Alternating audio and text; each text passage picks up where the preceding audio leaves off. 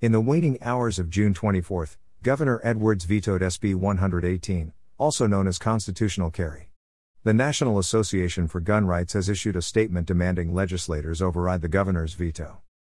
To uphold and defend the Constitution of the United States, the Louisiana legislature must overturn the governor's veto and restore the God given rights of law abiding gun owners.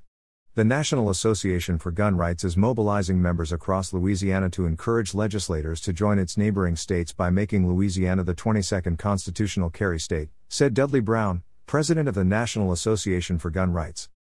Constitutional carry is the simple idea that anyone who can legally possess a firearm can legally carry it without a permit to protect themselves and their loved ones. SB 118 simply aligns Louisiana's concealed carry laws with its permitless open carry laws by removing the coat tax, government mandated training, and extensive waiting periods. SB 118's passage attained significant bipartisan support this year. However, many gun owners are concerned legislators may cave to pressure from the governor's office during the veto override session. The whole nation will be watching. Those who turn their backs on the cause will be sorely remembered by gun owners for a long time.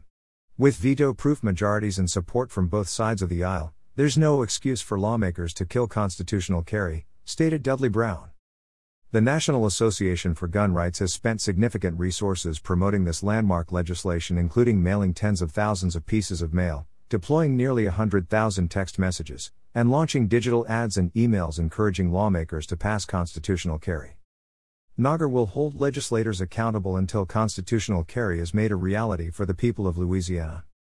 The National Association for Gun Rights is the nation's largest no compromise pro gun organization, with 4.5 million members nationwide.